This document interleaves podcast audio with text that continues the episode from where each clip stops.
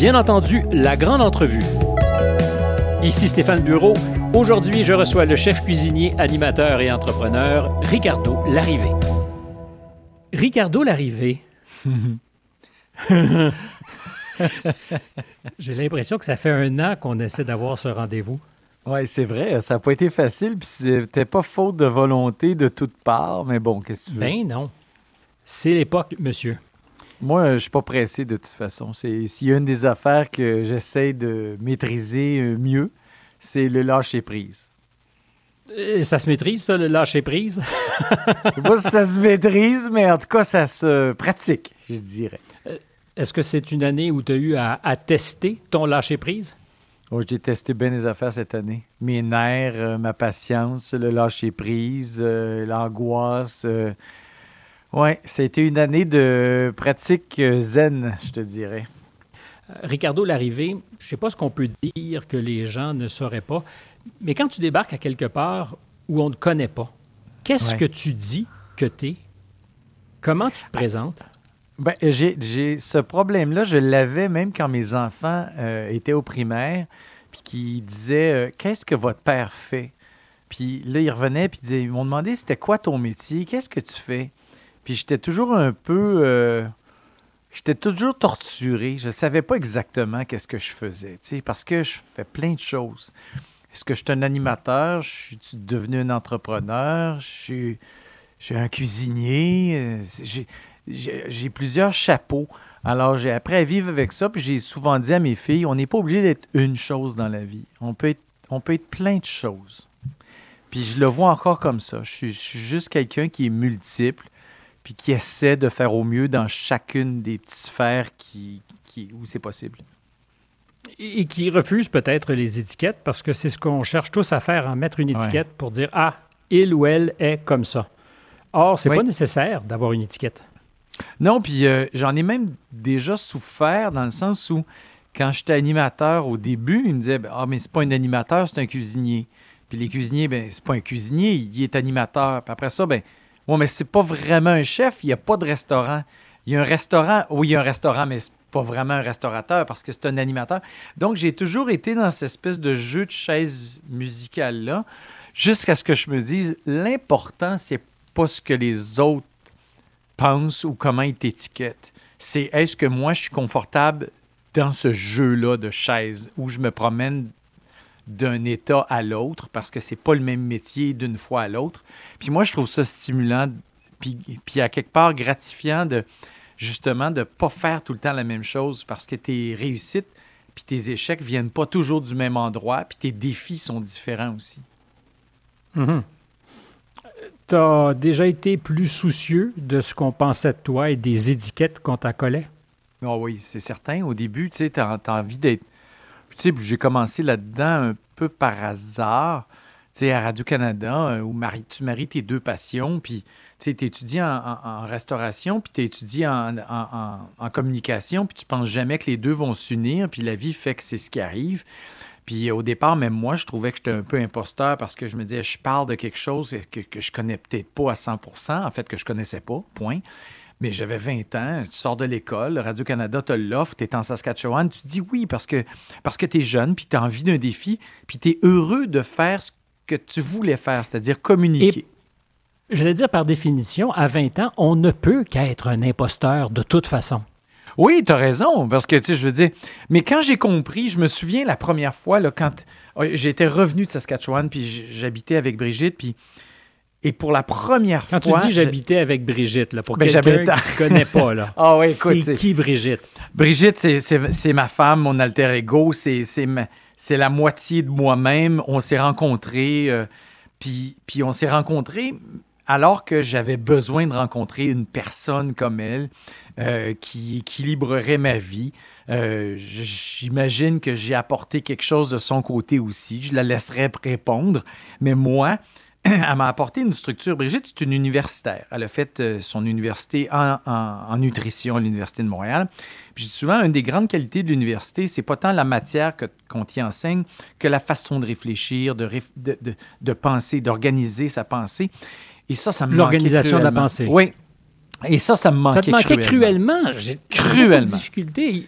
Parce que je sais, on se connaît un peu, tu as euh, une énergie formidable et je pense que ça, dans la vie, ceux qui l'ont ne euh, mesurent pas à quel point c'est un mm. super pouvoir parce que on tient ça pour acquis. Mais j'ai eu aussi l'impression que malgré ton discours, tu étais très organisé euh, et ambitieux dans ce que ça a pour moi de, de, plus extraordinaire, c'est-à-dire la, volonté de construire et de faire des choses avec un plan pour y arriver. J'essaie de retenir, là, tu as dit plusieurs mots qui résonnent plein d'affaires pour moi. Premièrement, euh, je manquais cruellement d'organisation. Je suis un, un TDA, puis je suis légèrement dyslexique, comme malheureusement le gène que j'ai transmis à deux de mes trois filles. Et, ça, ça t'amène une créativité, tu apprends à vivre autrement euh, pour pouvoir compenser ce que tu n'as pas. Puis en, plus tu grandis, plus tu vieillis, en fait, plus ça devient un élément positif. Sauf qu'il faut que tu apprennes à travailler avec. Je me souviens, moi, de la première euh, émission que j'ai eue à la radio FM de Radio-Canada à cette époque-là, classique. Et on parlait de musique classique et euh, disons qu'on parlait du baroque italien, mais moi je parlais de la cuisine de cette époque-là. Écoute, la première semaine c'était désastreux jusqu'à ce que Brigitte dise écoute, faut que tu organises mieux tes chroniques puis ta pensée. Qu'est-ce que tu veux dire? Et, c'est là où, pour la première fois, puis je m'en souviens, je dis ben j'aimerais expliquer ça, ça, ça, ça. Puis elle a comme remis de l'ordre dans tout ça et tout à coup c'est devenu plus limpide. Et elle dit oui, mais mais pourquoi tu commences pas par tel truc, puis après ça, écris, prends-toi une note comme ça, puis finalement, j'ai comme visualisé une façon qui était de réfléchir pour expliquer quelque chose euh, et, et, le faire le plus, je dirais, clairement. Et ce qui a changé énormément ma vie, c'est quand Brigitte a eu le cancer du sein. Quand elle a eu le cancer du sein, toute ma vie, moi, tout le monde me disait, puis les enfants, ça change quelque chose? Non, ça change rien du tout. Moi, j'étais encore le gars de 17 ans qui avait du fun, qui, était en amour. Puis... Mais ça, tout à coup, quand Brigitte a été malade, et qu'on a été confrontés tous les deux à notre mortalité, parce que je me voyais mort si elle n'était pas là, mais en même temps, tu as trois enfants, tout à coup, Vraiment? je suis devenu un adulte. Ouais, mais je, me disais, moi, je, je, suis un, romantique dans ce, dans ce sens-là. J'ai toujours dit à Brigitte, moi, j'ai fait ce que je voulais faire dans la vie. Je l'ai fait là, là, là. Puis mon drame, c'est de dire, mais, mais, tu fais quoi à partir du moment que tu dis, j'ai accompli ce que je pensais que j'allais faire sur 80 ans? Bien, je l'ai là, là. J'ai eu un amour grandiose, j'ai des enfants. Puis là, ben, elle me dit, t'es bien non, Tout est à faire.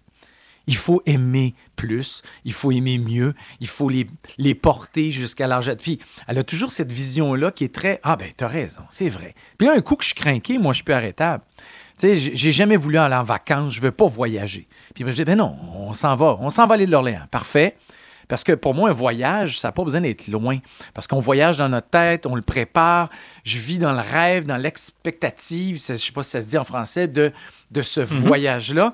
Mais quand je suis rendu dans l'attente, pourtant, c'est la plus belle beauté du voyage, c'est de, le rêver puis de l'espérer.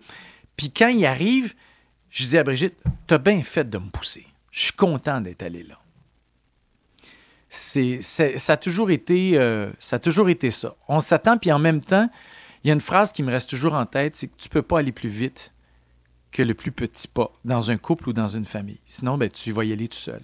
Fait que c'est bien beau de réfléchir vite sur certaines affaires, puis lentement, mais, on ne peut qu'avancer ensemble. Puis moi, je me suis dit que ma vie, c'était elle, puis je vais avancer avec elle, puis fait qu'on s'attend mutuellement. Puis cette année, c'est un grand test de ça. C'est elle qui m'a attendu quand moi, je suis comme tombé sans énergie, puis, puis défaite.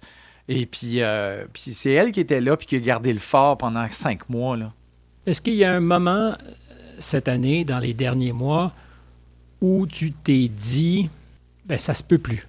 Euh, j'ai atteint mes limites je vois plus de sens à ce que je fais.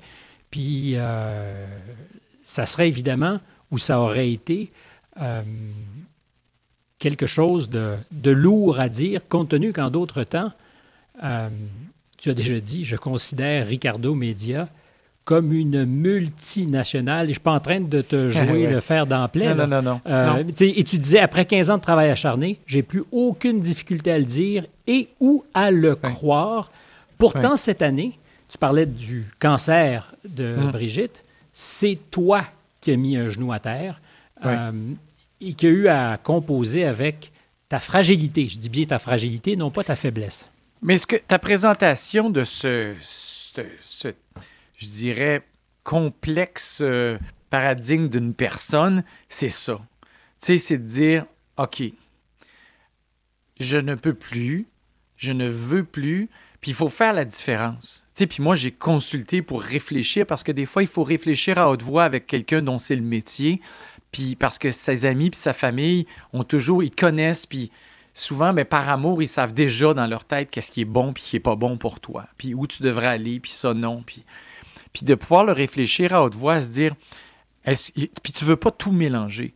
J'ai un ami médecin qui me dit, Ricardo, le grand problème aussi, c'est que quand on est fatigué, quand on est au bout du rouleau, c'est qu'on ne prend pas toujours les bonnes décisions. Il dit l'avantage, c'est qu'encore une fois, tu es avec Brigitte et que vous êtes toujours là un pour l'autre.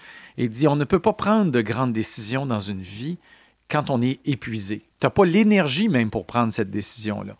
Alors, euh, moi, j'ai été chanceux parce que Brigitte me dit c'est moi la présidente de Ricardo Média, je te mets en congé maladie à partir de aujourd'hui. Personne n'aura le droit de t'appeler, personne n'aura le droit de te parler, à part si c'est pour prendre un verre de vin ou prendre une marche avec le chien ou jardiner, quelque chose. Et ça m'a été extrêmement salutaire euh, d'être les quatre mains dans terre, puis, euh, puis de planter des légumes. J'ai enlevé tout le gazon qu'il y avait, j'ai transformé la cour en jardin cet été. Je suis allé dans un autre excès. Là. Un moment on ne savait plus quoi faire avec les aubergines, mais mentalement, ça m'a fait beaucoup de bien. Puis quand ma mère est décédée, ma mère, j'ai eu la tristesse, mais la, je dirais le privilège d'avoir ma mère qui était chez nous jusqu'à ces, dernières heures. Puis c'est moi qui, entre les émissions, donnais ses piqûres, changeais ses couches, euh, la nourrissais avec Brigitte, qui avait le cancer en même temps.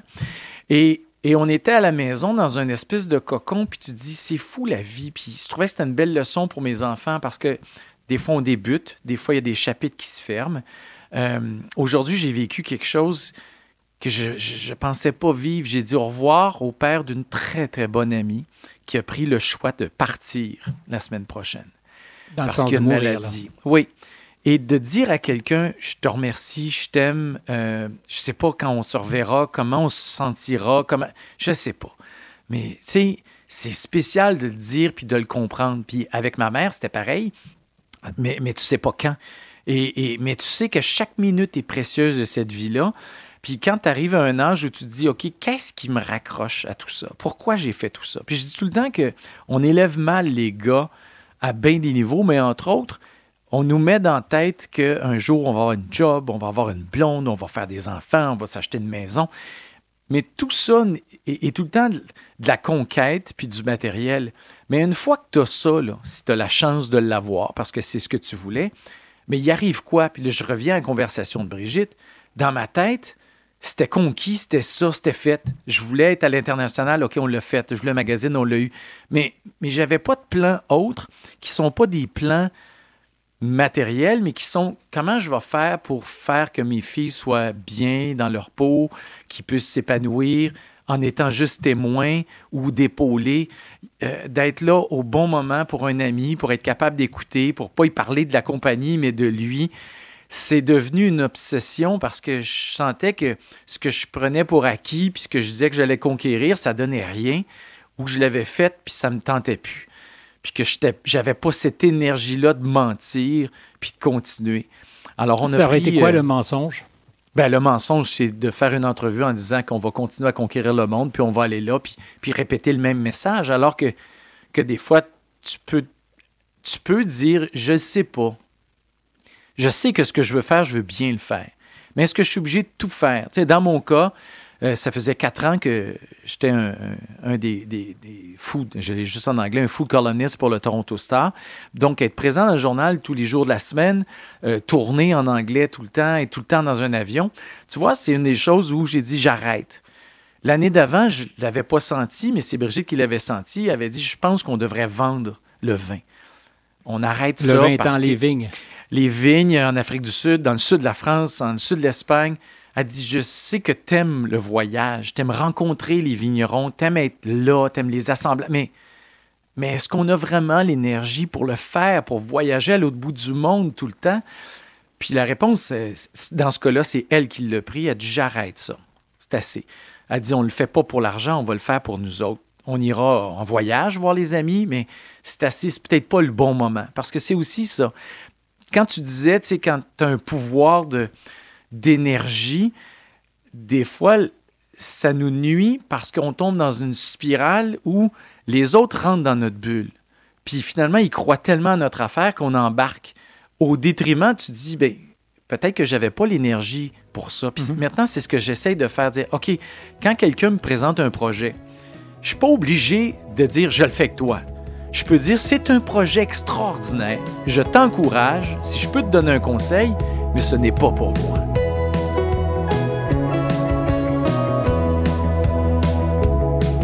Ici Stéphane Bureau. Vous écoutez bien entendu La Grande Entrevue avec mon invité, le chef cuisinier, animateur et entrepreneur Ricardo Larrivé. Parce que tu étais en détresse. Je ne sais pas comment on doit nommer cette détresse. Dans le monde des affaires, on parle de burn-out souvent. Euh, demander de l'aide, c'est pas simple. Hein? Et comment tu t'es euh, résolu à aller voir? Puis est-ce qu'à ce moment-là, je reviens aux étiquettes du début de notre conversation, l'énergique et souriant Ricardo euh, a eu de la difficulté à dire euh, j'ai peut-être besoin d'aide. Bien, je dirais qu'il y a des étapes là-dedans. Tu sais, ça n'arrive pas un matin, puis tout ça. Tu sais, je veux dire, comme on disait, quand tu arrives à une fatigue, peu importe de quel type, c'est des fois des trucs qui partent depuis des années. Tu sais, puis tu as une multitude de micro-blessures, des fois pas réglées, des trucs. Bon, quand tu as un accident de voiture puis que tu as un choc, tu règles un problème précis. Mais la plupart des gens qui vieillissent ont une multitude de petites micro-blessures qui se sont produites au fil du temps. Puis c'est cette accumulation-là qui, à un moment donné, est provoquée par peu importe quoi, mais est provoquée, puis il y a un trop-plein.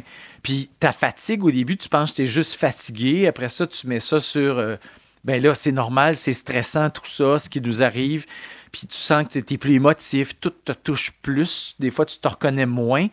Puis euh, à un moment donné, c'est tes amis. Et ça, c'est le drame, je pense. Si tu n'es pas entouré, si tu n'as pas de famille proche ou d'amis qui peuvent te dire les vraies choses, ben là, probablement que tu vas te rendre à un point beaucoup plus critique.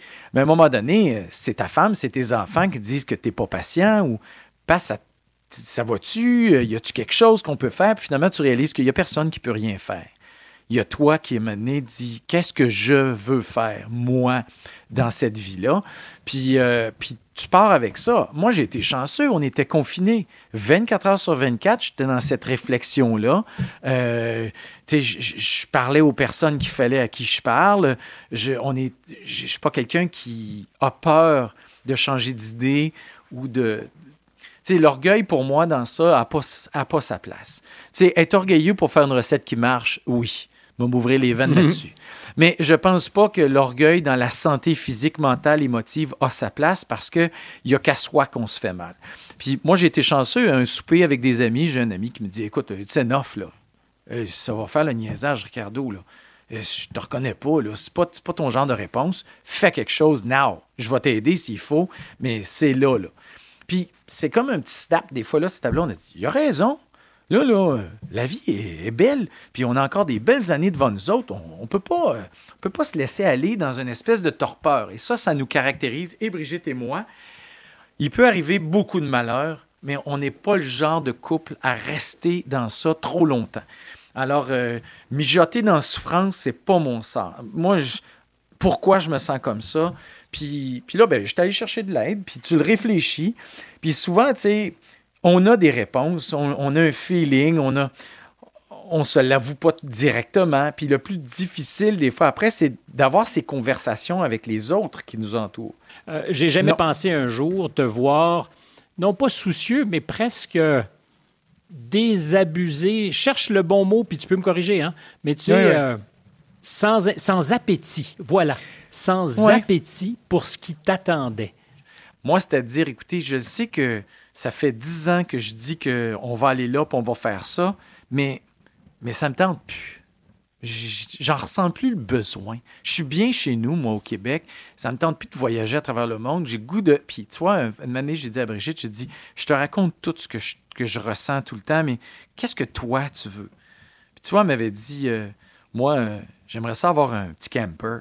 Je dis, un camper? Voyons, on n'a jamais fait de camping de notre vie. On va en Europe avec nos oreillers. Tu sais, je veux dire, c'est.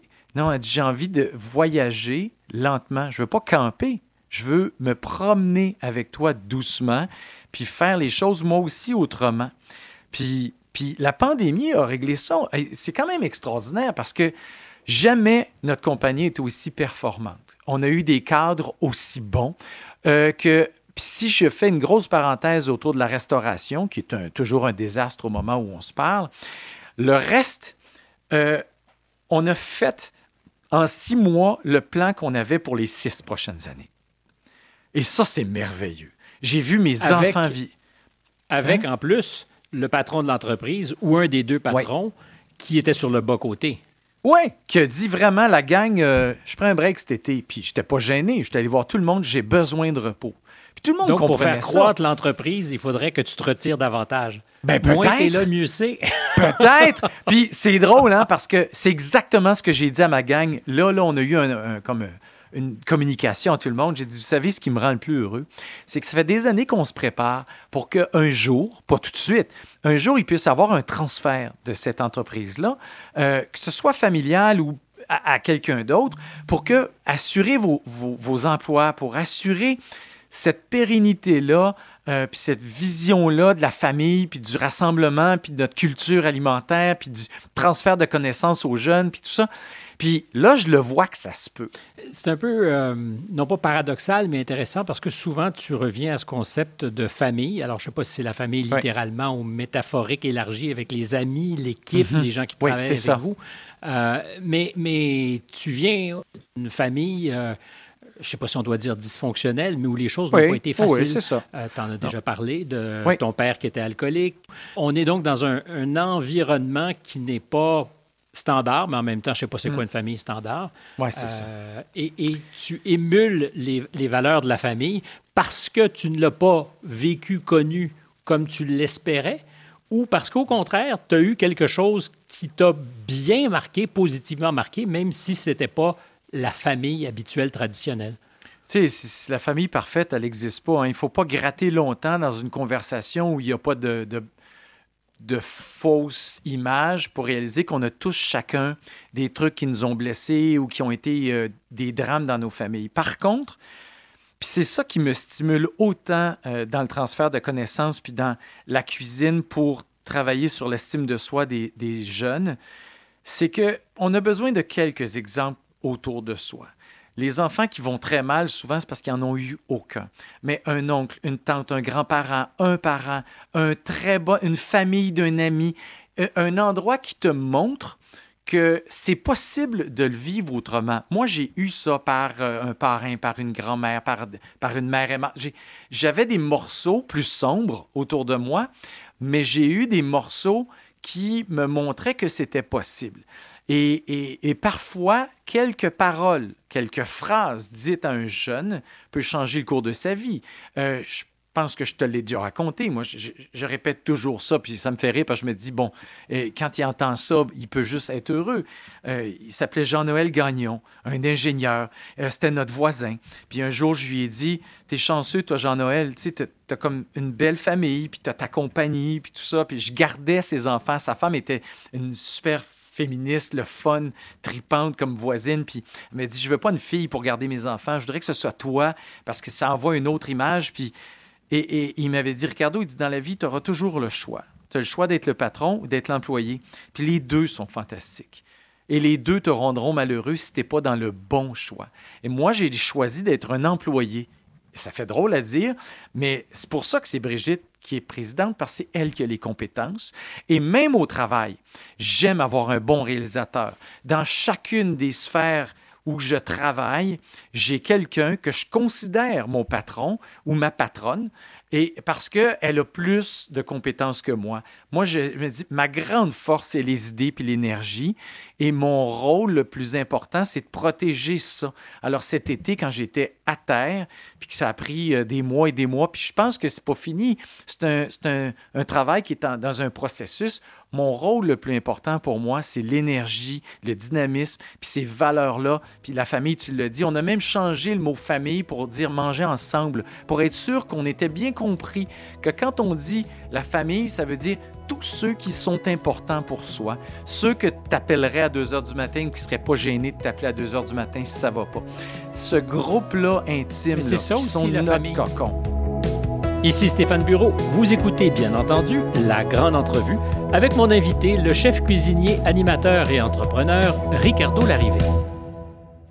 Je reviens à ce que tu décrivais tout à l'heure euh, de, cette fragilité que tu traverses, que tu as traversée cet été. Est-ce que tu t'es, à un moment donné, jugé pour justement cette énergie que tu n'avais peut-être pas? Parce que tu as toujours un peu dans la famille, apparemment, puis dans la famille élargie, professionnelle, été celui qui euh, donnait la direction, en tout cas donnait le la à l'orchestre.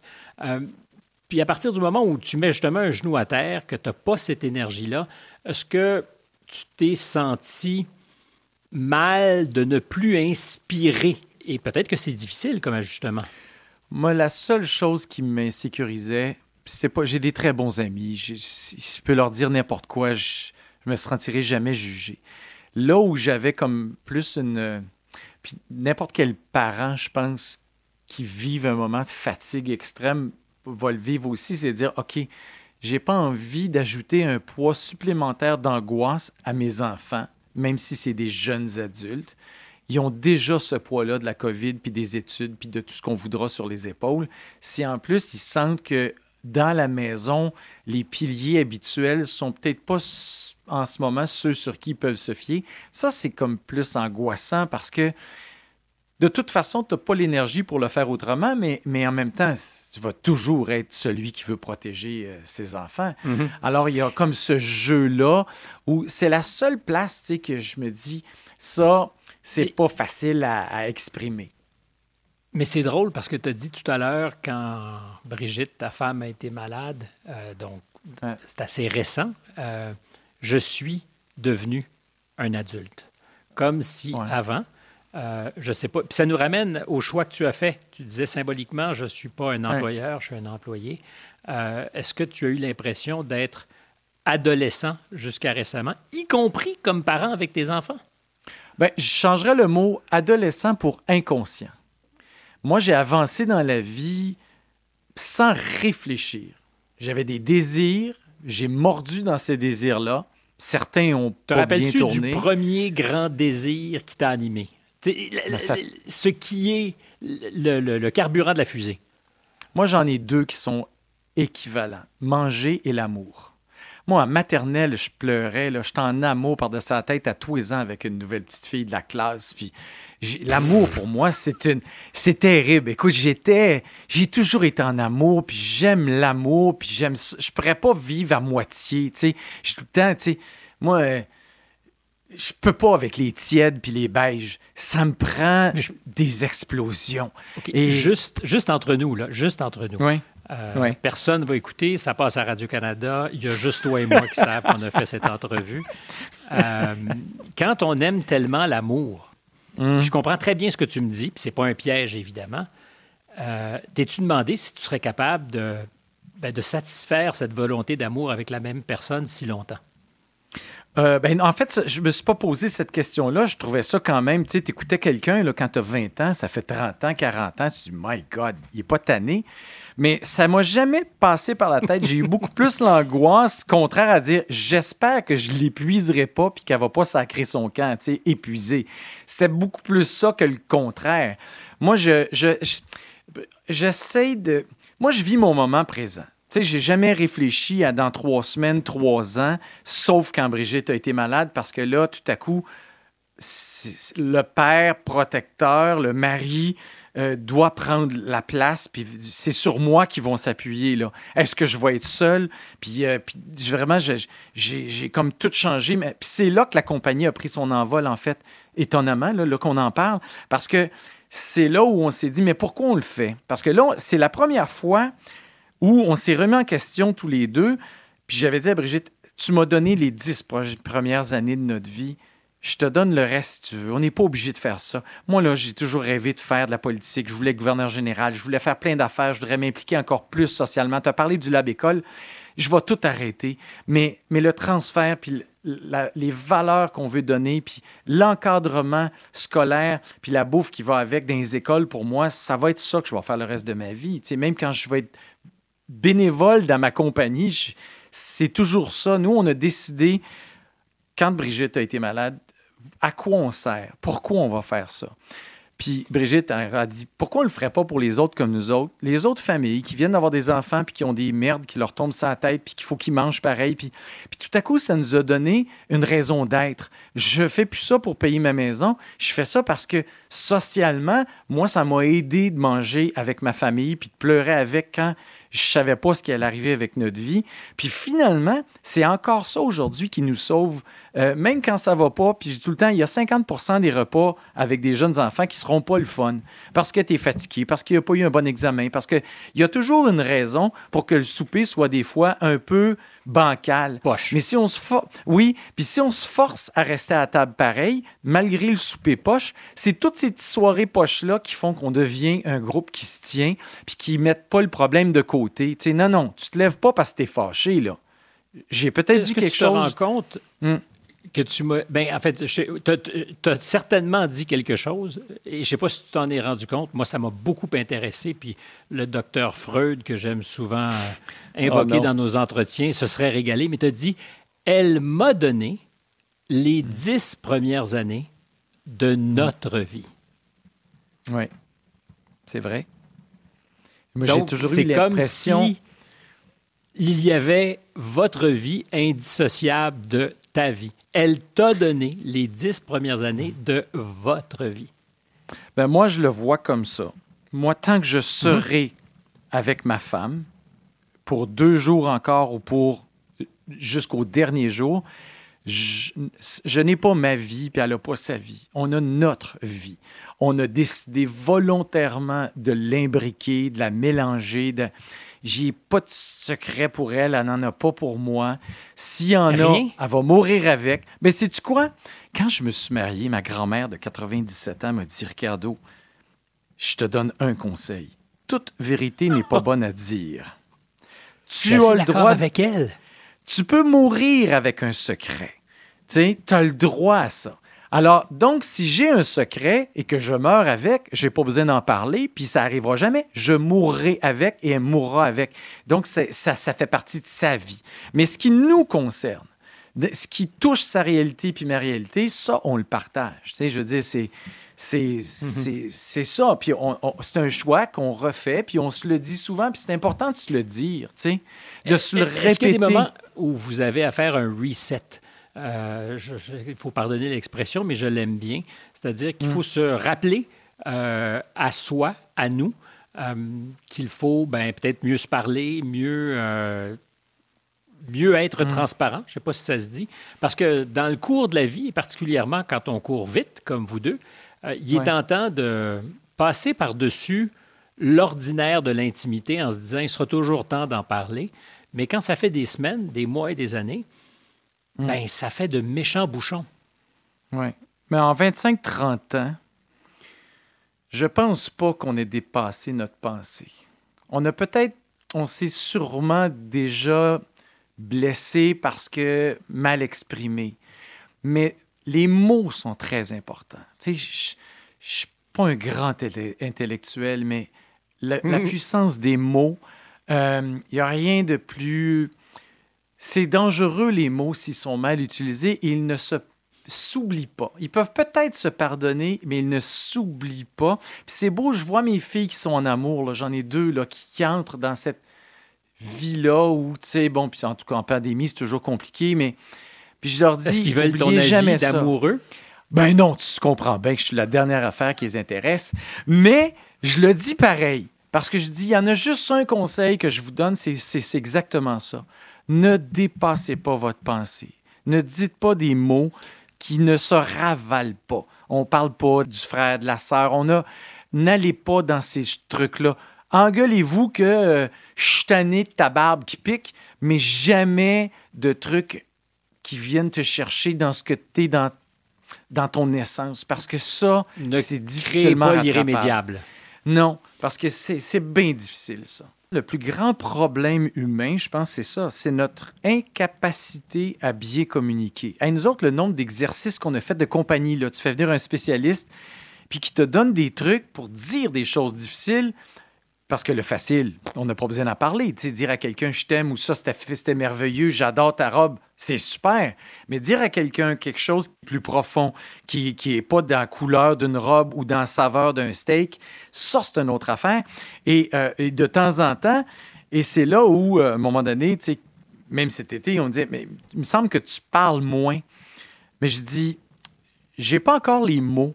Et des fois, puis on le sait, en amour, ça comme gars, ça nous est tout déjà arrivé. Tu dis quelque chose, puis c'est pas ça que tu voulais dire, et ça va te prendre trois semaines à récupérer ces quatre mots-là que tu as mal prononcés au mauvais moment. Et, ça, ça nous arrive tout le temps, professionnellement puis euh, personnellement. Dis-moi pas, Ricardo Larrivé, que tu es un incompris de la vie. Non mais des fois, je m'exprime mal. Et, c'est entièrement de ma faute. Alors là, des fois, de le réfléchir, et c'est là aussi des fois qu'un professionnel ou un ami sur qui tu peux répéter cette idée-là ou ce concept-là. Et c'est ça, puis je nous ramène à la table. Et c'est pour ça que c'est si important, puis dans le lab qui marche super bien, là, nos écoles, ils lèvent de terre. Et c'est-à-dire, toute école doit obligatoirement avoir une salle à manger. Une salle à manger parce qu'autour de la table, ces enfants-là vont apprendre où ils vivent, qui ils sont, euh, apprendre la démocratie, lever sa main, prendre sa place, se retirer pour être seul avec un ami, parler. Et si on n'a pas cette chance-là de le faire, de décompresser, on va être moins performant à l'école. Ça, ça, Mais manger quoi la ensemble, jouer ensemble. La différence entre une cafétéria puis une salle à dîner ou une salle à manger dans une école, c'est un, changement de rapport qui dépasse les mots utilisés. Là. Oui, puis premièrement, la plupart des écoles primaires avaient ni un ni l'autre. Pour moi, la cafétéria, c'est des bancs soudés à des tables. Tu manges en rangée, ces tables sont pliées, cordées ailleurs parce qu'il n'y a pas d'espace. Une salle à manger, ça représente plus la maison. C'est-à-dire qu'à la maison, des fois on mange quatre, des fois on mange deux. Euh, tu n'as pas toujours envie d'être assis avec tout le monde. Nous, comme adultes, là, si je rentrais dans un restaurant avec toi, puis ils me disent, bon, vous allez vous asseoir avec ces huit-là, ça se peut qu'on dise, écoutez, c'est parce qu'on a des affaires à se dire, on n'a pas le goût d'être ensemble. C'est tout le temps le concept qui m'énervait des croisières. Pourquoi je, je veux pas connaître, je veux pas aller me faire des amis, moi, je, veux voir ma femme ou mes amis à moi. Et l'école, c'est pareil. Tu sais, des fois, tu n'as pas le goût de parler à du monde. Tu veux être dans ta bulle à toi, puis que le professeur vienne te rejoindre. J'ai vu des écoles où, des, fois, le prof, il va s'asseoir. Tu vois à quel point les enfants sont fiers parce que ce professeur-là va s'asseoir avec eux autres, jase 20 minutes, mange sa sandwich. Il se retourne après prendre son break à lui, mais il y a une dynamique dans la salle à manger qui n'est pas la même. Et des tables rondes, des tables carrées, puis peut-être qu'un midi, on a le goût de mettre quatre tables ensemble, puis on va être 22. C'est pas grave si ça crie puis c'est bruyant. Il y a un apprentissage là-dedans parce que c'est, tu sais, on n'est pas dans le food fight pas la destruction massive. Là. On est dans un groupe qui est heureux de se retrouver.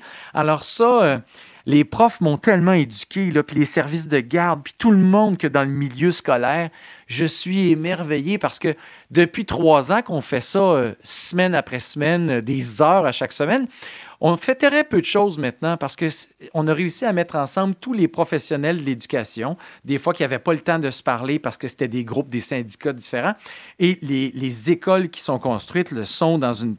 Je suis vraiment émerveillé de voir tout le talent qu'il y a au Québec. Mais tu reviens, vous revenez de loin parce que vous êtes euh, trois euh, figures de proue dans ce projet.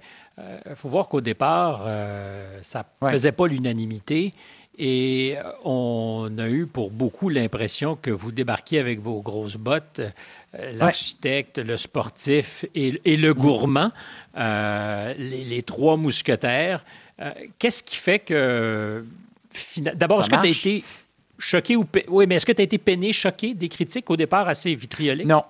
Non, parce que quand on a décidé de partir là-dedans, quand on, s'est dit, on fait quelque chose, parce que euh, c'est pas vrai que si on a une attention euh, médiatique, on ne peut pas l'utiliser pour accomplir quelque chose, pour être, devenir les porte-voix de personnes qui parfois l'ont créé pendant 25 ans, puis pour toutes sortes de raisons qui sont pas à moi à juger, c'est pas arrivé, mais et si des fois les astres s'alignent? Parce que le gouvernement veut, parce que le budget le permet, parce que les familles puis les Québécois en général décident que c'est en éducation qu'on investit, quand tout ça s'aligne, à un moment donné, ben l'étincelle, ben c'est tout ce que ça prend. Puis moi, j'avais dit à mon équipe, si je fais ça, est-ce que vous êtes d'accord? Parce que c'est hors de ce que je fais habituellement. Ça va peut-être déranger, je vais peut-être chialer, il y a peut-être des affaires qui ne feront pas mon affaire, puis je vais le dire. Puis si c'est on se fait envoyer des taloches, vivez-vous avec. Je l'avais demandé à ma famille, puis à ma gang, et tout le monde a dit, Ricardo, vas-y. On embarque, on y croit à ça. Et, puis on a parlé... Ça, dit non? Ben, si ma famille immédiate m'avait dit non, j'aurais réfléchi.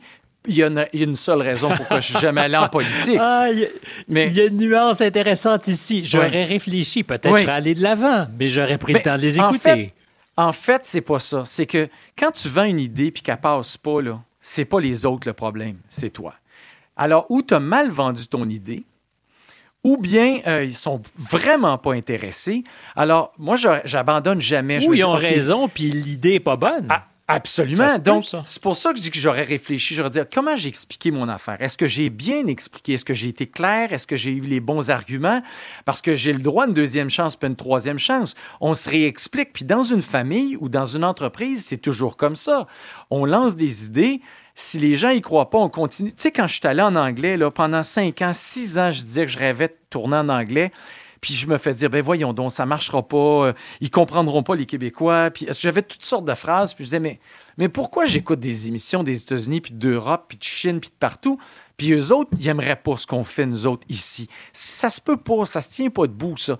À un moment donné, c'est ma gang qui m'a dit, puis euh, on y va-tu en anglais? Et là, la chienne m'a pogné, Stéphane. Parce que je me dis, OK, ils m'ont cru. Là. Eux autres, ils m'ont cru. Ils ont rentré dans ma bulle. Puis c'est le coup de pied que ça m'a pris après pour dire, OK, j'y vais. J'ai toujours aimé ça, que ce soit nos décisions. On a déjà pris des décisions hyper mauvaises, puis on a perdu des millions. Puis euh, ça ferait longtemps qu'on aurait peut-être dit, hey, on peut être à retraite. Mais non, mais on les regrette pas parce que ces erreurs-là nous ont construits, puis font qu'on est qui on est comme couple, puis comme entreprise. Tu sais, je veux dire, euh, si je reviens au départ, quand on a dû laisser aller plus d'une centaine d'employés qu'on avait choisis puis qu'on aime, à qui je parle encore, ben ça nous a tués des nuits de temps à mal dormir, pas dormir, à se réveiller, à se regarder les yeux ronds à 3 heures du matin, parce que c'est jamais pour l'argent, c'est toujours pour les humains. Parce que cette compagnie-là, elle n'existe pas. Il n'y a aucune compagnie qui existe sans les gens qui travaillent à l'intérieur. Puis on fait des erreurs des fois, mais, mais on peut s'amender, puis on peut trouver des meilleures solutions, puis s'améliorer comme personne, puis entrepreneur. Ça non plus, il n'y a pas de cours pour ça. Euh, il y a pas de cours non plus pour euh, être politicien. Tu disais tout à l'heure, quand je parle de faire de la politique à ma famille, là, apparemment, il y a un peu plus de résistance. Euh, mais faire de la politique, quand c'est noble, puis je pense que ceux qui en font pour l'essentiel ont de nobles objectifs, c'est pour changer le monde. Euh, puis il faut le changer. D'abord, d'accord. Alors, est-ce que d'abord, tu as l'impression que tu le changes? Et, et deuxièmement, as-tu renoncé à la politique? Bien, c'est-à-dire que en ce moment, j'en fais. C'est-à-dire, moi, je ne jamais le gars qui va me déchirer la chemise en public. Puis si je suis pas d'accord avec quelqu'un qui est en politique, au gouvernement ou dans un organisme ou bien euh, peu importe où, je vais appeler cette personne-là, puis je vais en parler. Puis si on se pogne, on va se pogner au téléphone. On ne se pognera pas publiquement parce qu'on a le droit de changer d'idée. Puis c'est pas quand tu provoques quelqu'un, puis tu lui dis que c'est un tarlat publiquement, que tu favorises le changement d'idée. Alors moi, il y a beaucoup, beaucoup de monde que j'ai consulté dans le lab. Tu sais, je veux dire, des gens, que ce soit par rapport dans le milieu de l'agriculture, de l'éducation euh, syndicale, beaucoup, beaucoup m'ont éduqué depuis trois ans sur, sur ce que c'est que la vraie problématique, puis comment on peut la changer, puis qu'est-ce que moi je suis capable de faire, où sont mes limites. Puis ça marche, tu sais, on le voit. Tu sais, je veux dire, le gouvernement a vraiment changé les choses. Puis les libéraux avaient commencé, il faut que je leur donne aussi ce mérite-là, voulaient... Euh, puis je dis les libéraux, en fait, j'ai connu une personne. Je connaissais personne, sauf l'ancien ministre de l'Éducation, euh, Sébastien Prou, qui euh, m'avait dit une super phrase juste pendant les élections. Il m'a dit moi, je connais aussi le gars qui veut devenir ministre de l'Éducation, puis c'est un bon gars. Puis tout le monde, on veut la même chose. Tout le monde, c'est pas des politiciens, c'est les parents, c'est les citoyens. On veut que nos enfants aient le meilleur parce qu'ils méritent. Puis euh, go for it. Puis peu importe, il faut que ce projet-là continue, puis on va toujours vous appuyer. Pascal Bérubé, au Parti québécois, qui est un gars fantastique, un homme de vision, puis de, de, de, conviction. Mais Ricardo, peu importe, on va derrière l'éducation. Alors, tu sais, quand, quand tu as ces puis là, après, tu dis, ben ça, là, c'est fantastique. Parce que ensemble. Est-ce qu'on peut te résister? Mais, ben, oui, j'imagine, mais levez-vous de bonheur. Parce que quand j'y crois, quand j'y crois, j'y vais pas tout seul. J'arrive avec une gang de déchaînés comme moi qui croient à la même chose. Puis je le disais, si on veut obtenir, puis surtout, tu sais, je reviens à la pandémie, puis tu sais, en ce moment, là, la quantité de gens qui vivent de l'insécurité économique, émotionnelle est gigantesque. Et les enfants, alors si on ne met pas le paquet en éducation, en alimentation, en aide euh, de, toutes sortes, allant du psychologique à l'académique, on est vraiment foutu. Puis si on met les milliards que ça prend, ben on va diminuer euh, l'argent que ça va coûter dans nos services de santé puis nos services sociaux euh, parce qu'il y aura de retour des infirmières à l'école, parce qu'ils vont manger dans un environnement sain, qu'ils vont faire du sport, que les profs vont être bien moins burn-out parce qu'on va leur donner les moyens d'arriver, qui ne seront pas 27, 29, 30 dans une classe primaire. Il y a une façon qui existe déjà, tout le monde le sait. Les gens du milieu le savent, il faut juste le mettre ensemble. Et là, je pense que les hmm. as sont alignés malgré la pandémie. Monsieur euh, le futur ministre ou premier ministre, est-ce qu'il y a Oh non, ça, ça n'arrivera pas. Ça n'arrivera pas jamais? Ben, C'est-à-dire que... 0 Premier ministre, pas de qualification. Mais euh, je te dirais que j'ai envie de m'investir socialement. Je vais le présenter comme ça. Alors, euh, même quand mes amis rient de moi, quand je leur dis que je rêverais d'être gouverneur général du Canada, puis qu'ils me disent toutes les raisons du monde pourquoi ça sert à rien, je me dis, sais-tu ce qui est de plus beau quand même de ce rôle-là? C'est de lever des fonds et de sensibiliser à des causes. Tu sers à ça. Alors, si je peux utiliser ma notoriété jusqu'à ce que je pète aux frettes, pour justement faire en sorte que ceux qui n'ont pas cette chance-là, euh, tu sais, comme à Chambly, là, je m'implique un peu avec la maison Simone Monet-Chartrand, qui est une maison qui vient en aide aux femmes violentées. On sait à quel point cette pandémie-là va avoir été extrêmement douloureuse pour un paquet de femmes et d'enfants qui auront souffert et qui souffrent encore, ben c'est des causes qui me tiennent à cœur et c'est lié avec la famille, l'alimentation, la violence. Euh, tout ça, si on veut avoir une société différente des autres, c'est là qu'il faut mettre notre argent. Donc, si le premier ministre t'appelle et te dit euh, Rideau Hall est ouvert et disponible, n'hésite pas une seconde. Non, non, ben, mais soyons sérieux là. J'hésite pas une seconde. puis je, je, connais déjà peux pas prendre deux ans pour répondre. Non, je sais déjà les causes où je veux ramasser une tonne d'argent pour, pour les aider puis s'assurer qu'il y a une pérennité là-dedans. Ceci dit, quand j'aurai terminé le gros de ma carrière. Tu peux, peux pas être au fourneau en même temps. Non, mais la vie a fait bien les choses. Tu es à table pour recevoir la visite, si tu reçois la visite comme gouverneur général, tu peux pas préparer euh, en arrière euh, les plats. Bien, je peux peut-être faire les choses autrement.